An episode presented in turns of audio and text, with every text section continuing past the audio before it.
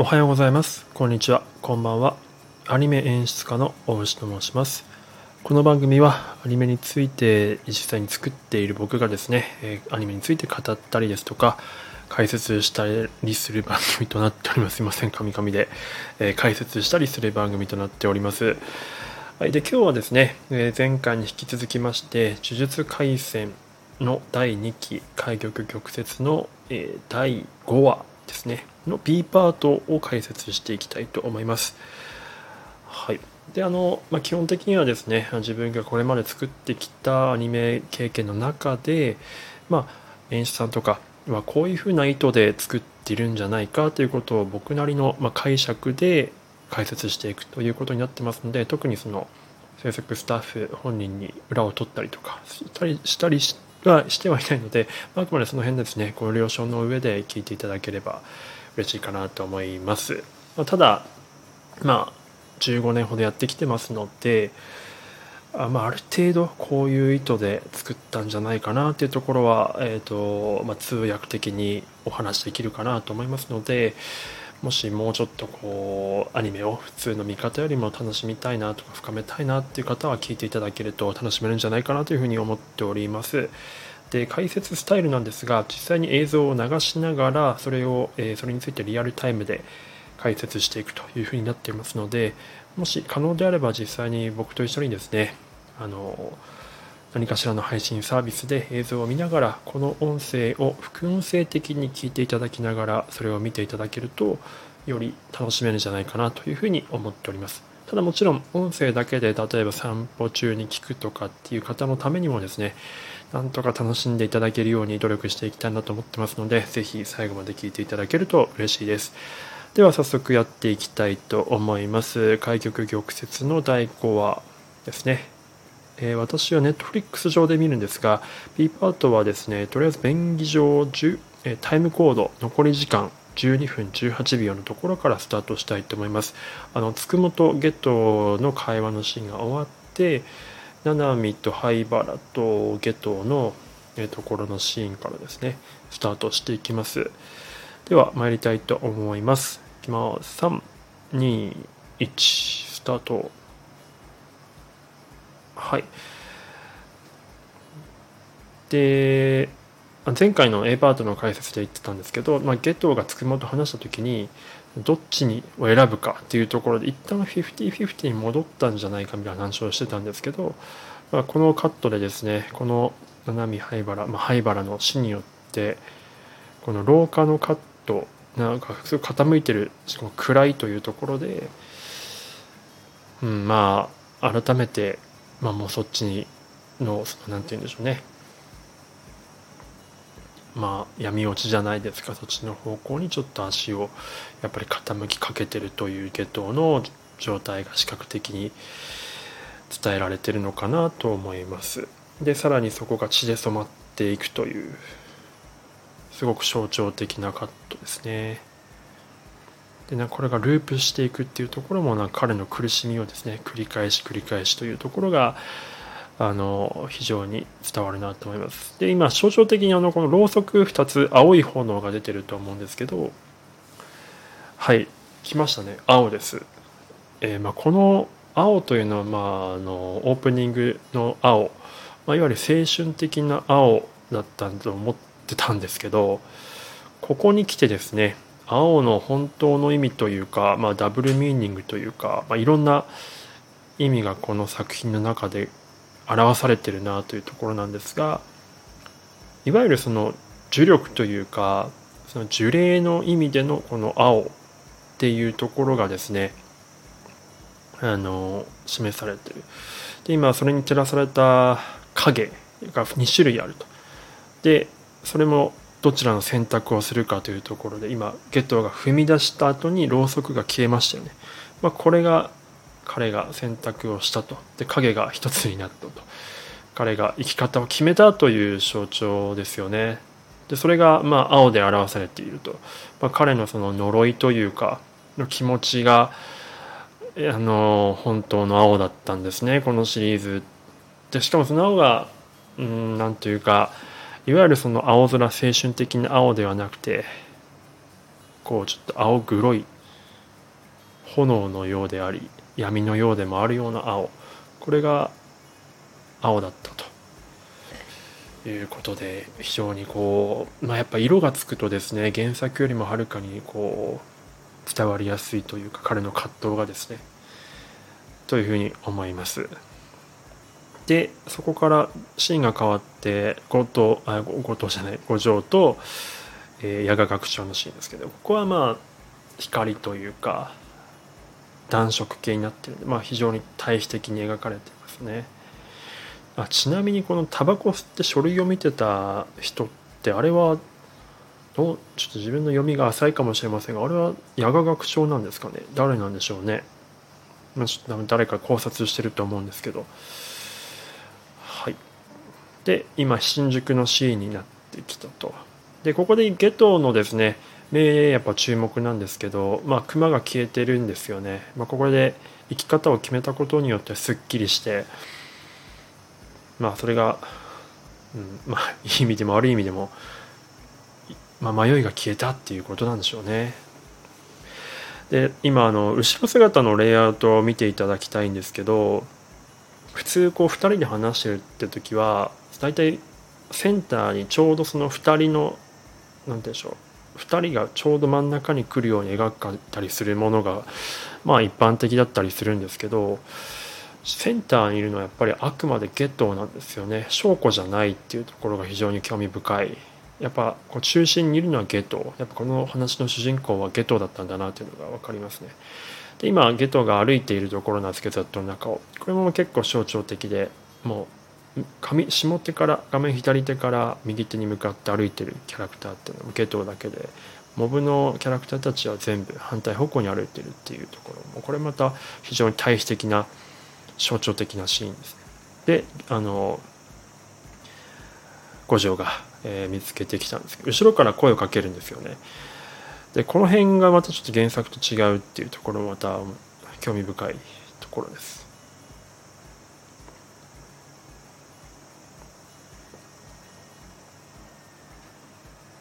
でこの会話のやり取りのところで、えー、雑踏というかその車ですよね。車がインアウトしてワイプのようにしてそのキャ会話のキャッチボールしていく。でそれをワイプするごとにキャラクターにどんどん寄っていくっていうところが、まあ、この辺がなんか非常にこうこの人のなんていうかこだわりというかはい。興味深いですね。結構この演出は好きですね。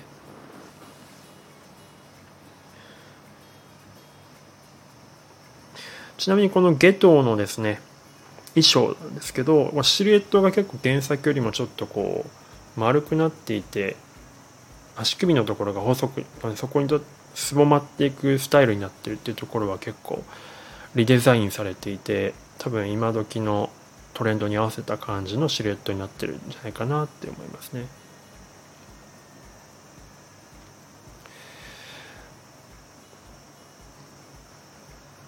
はい、でこの紫かな？を放とうとしているところの五条の手のところで、まあ、結局放たないんですけど、まあ、この辺のこの芝居っていうところがやっぱり原作と違って、まあ、彼の心情五島の迷いみたいなのを手で表現するっていう芝居ですよね。これもまた非常にアニメーターの腕も試されるというか非常にあのまああの辺のシーンはですね影も少なかったりとかすることによって多分かなり、うん、結構他のシーンと違うのでかなり腕のあるベテランのアニメーターさんとかにやってるんじゃないかなというふうに思ってます。影出し作画の方がですね結構シルエットであのキャラクターを描き切らなきゃいけないので非常に結構難しかったりするんですけど明らかなあの辺の影が少なかったり、まあ、つくものシーンもそうだったんですけどちょっと結構アニメーターのなんていうか個性が出てる、えー、カットだったなというふうに思います。はい、でゲトが今ついにあのですね、えー、袴というか今朝今朝ですか？包囲を着て登場すると。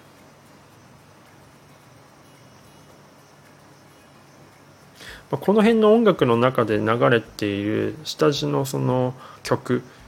BGM に流れてる曲にここにもねあのハンドクラップの音が入ってるっていうところが、まあ、この辺があの万世教での彼の葛藤のところからちょっと若干つながっているっていううん、彼の葛藤の中の裏にはあの万世教のところのあの異常な拍手のシーンっていうところがやっぱりこびりついてる。でそれがやんだと最後に「サルドも」というところで、はい、非常にそのなんていうか、まあ、あの生内のあの死のシーンですよねが非常に大きかったんだなということを伺わせるような演出になってるなと思います。で、えー、少年伏黒登場ですね。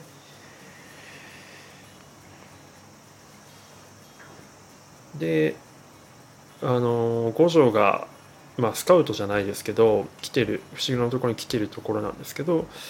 「まあ、君持ってる側でしょう」っていうところの会話のところで五条の影の中に伏黒がいるんですけど、まあ、これもなんかこう彼の伏黒の術式まあ、影を使う彼の術式をこうなんかなんとなくこう想起させるような演出になってますよね。彼の術式のキーは影ですよみたいな。まあ、別にこれ昼とかでもよかったはずなんですけど有形を選んでるのはやっぱこの影のシーンを作りやすかったからっていうのはやっぱ大きいでしょうね。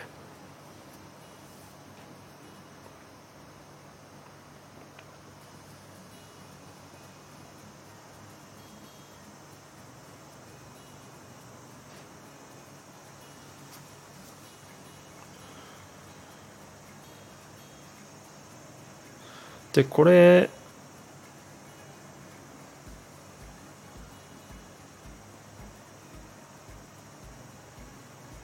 この辺からですね五条が、まあ、口調が変わってる感じがするんですよね。今の五条になってるというか現代の五条っぽくなってる、まあ、この辺がですね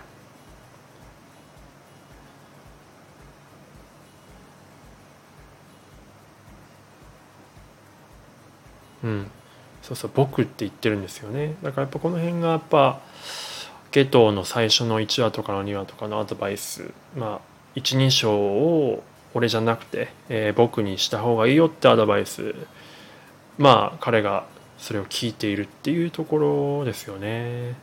何とも言えないっていう感じ。はい。で今、えー、現代にカメラが戻ってきましたね。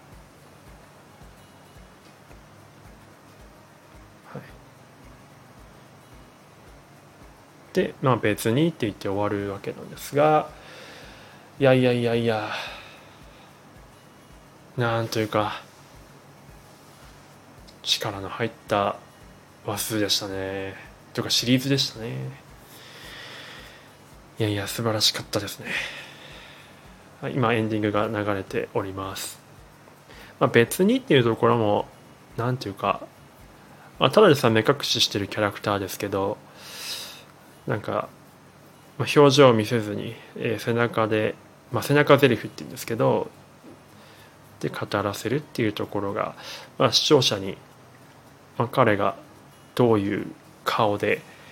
その別にって言ってセリフを言ってるのかっていうところ、まあ、想像させるっていうところでですね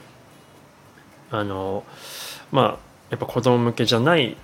ちゃんと大人っぽい演出大人向けの演出になってるなっていう感じがしますね。個人的にはそういうふうなやっぱり分かりやすい演出よりもそういった系の演出の方が好きなので、まあ、これは、まあ、口調ではねすごく明るい感じになってましたけどね。まあ鳥用に余白があるっていう見てる人にとって、は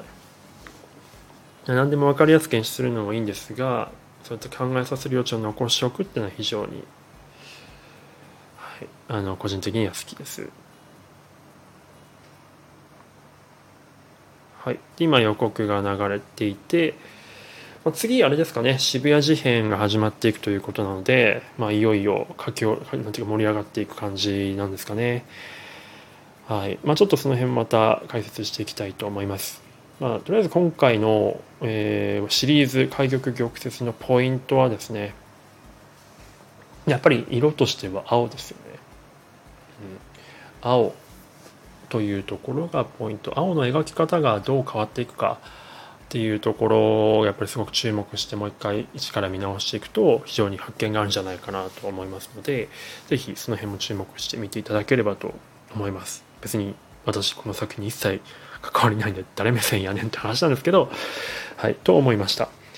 はい、ということで、まあ、あの今回のシリーズは一旦ここまでということなんですがまた渋谷事変とかですね第6話以降もやっていきたいと思いますがまたなんかリクエスト別にこの作品やってほしいとこんな作品のこの明日やってほしいとかあればですね是非リクエストいただければ嬉しいです。であのもしここまで聞いていただいて面白いなと思っていただいた方は是非チャンネル登録等々、え、いいねですねいただけると励みになるのでよろしくお願いします。はい。ではえー、最後まで聞いていただいてありがとうございました。ではまた。